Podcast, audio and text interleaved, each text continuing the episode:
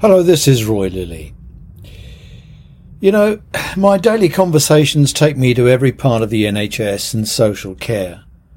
Boards to bedsides, homes to hospital, and everything in between. I follow events, success and failure, joy and sadness, and everything in between. Today there's only one place I can go. East Kent.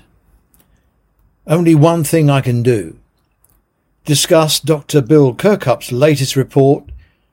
It's called Reading the Signals, Maternity and Neonatal Services in East Kent and Folkestone.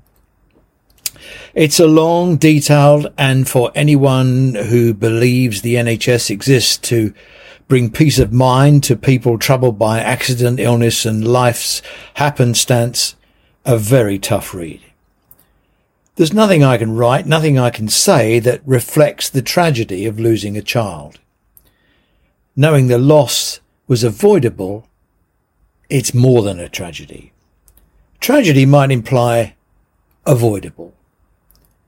The catastrophes that are focused in this report were all avoid- avoidable.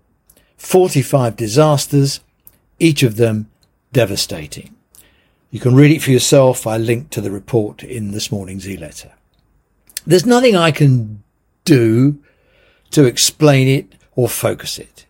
It is what it is a demolition job on a trust whose management and clinic clinicians fought each other, ignored each other, paid no attention to the views and intimate knowledge of the people they were paid to listen to and protect, and did an absolutely unforgivably horrible, horrible job. Ignored by a board who must have been deaf, dumb and blind and shouldn't be allowed anywhere near public service ever again. That's it. What else can you say in the face of an unmitigated disaster? It might be somehow possible to weave a dissembling narrative about the shortage of staff, the location, money, resource. Kirkup rightly dismisses all of that. This was just a very badly run service and under all normal circumstances should be closed. That is not an option. Women won't stop having babies and they have to go somewhere that somewhere, time after time, they tell us must be local. What are the lessons that come out of this debacle?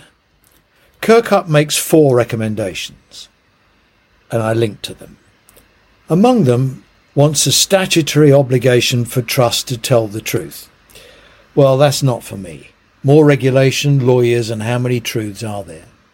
For me, there are three learnings. One, this report comes too late the people and players in this tragedy responsible for badly run out uh, services delivering bad outcomes, badly supervised by bad management, have largely drifted away, and with it, personal accountability disappeared.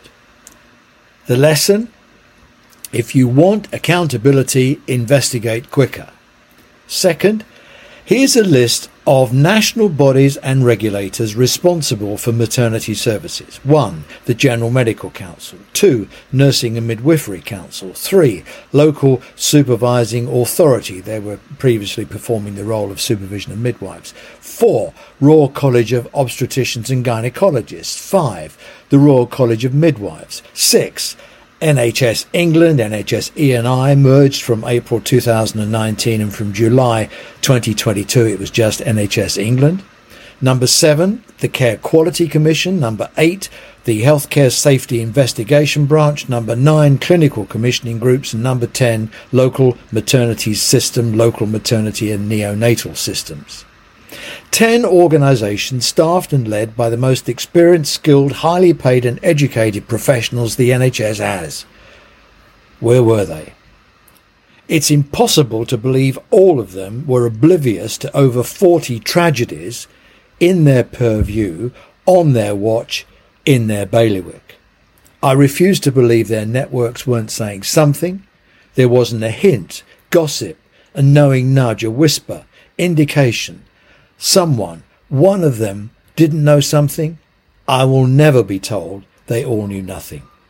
Each of them must now look inwards and face their shame. Finally, the solution.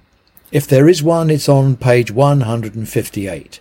Faced with the conundrum, inspection is useless, turn up and it's good, it's a waste of time, turn up and it's bad, it's too late. Kirkup writes, there are huge benefits to the effective monitoring of outcomes. Clinicians can see where there is scope to improve effectiveness and address problems of service safely.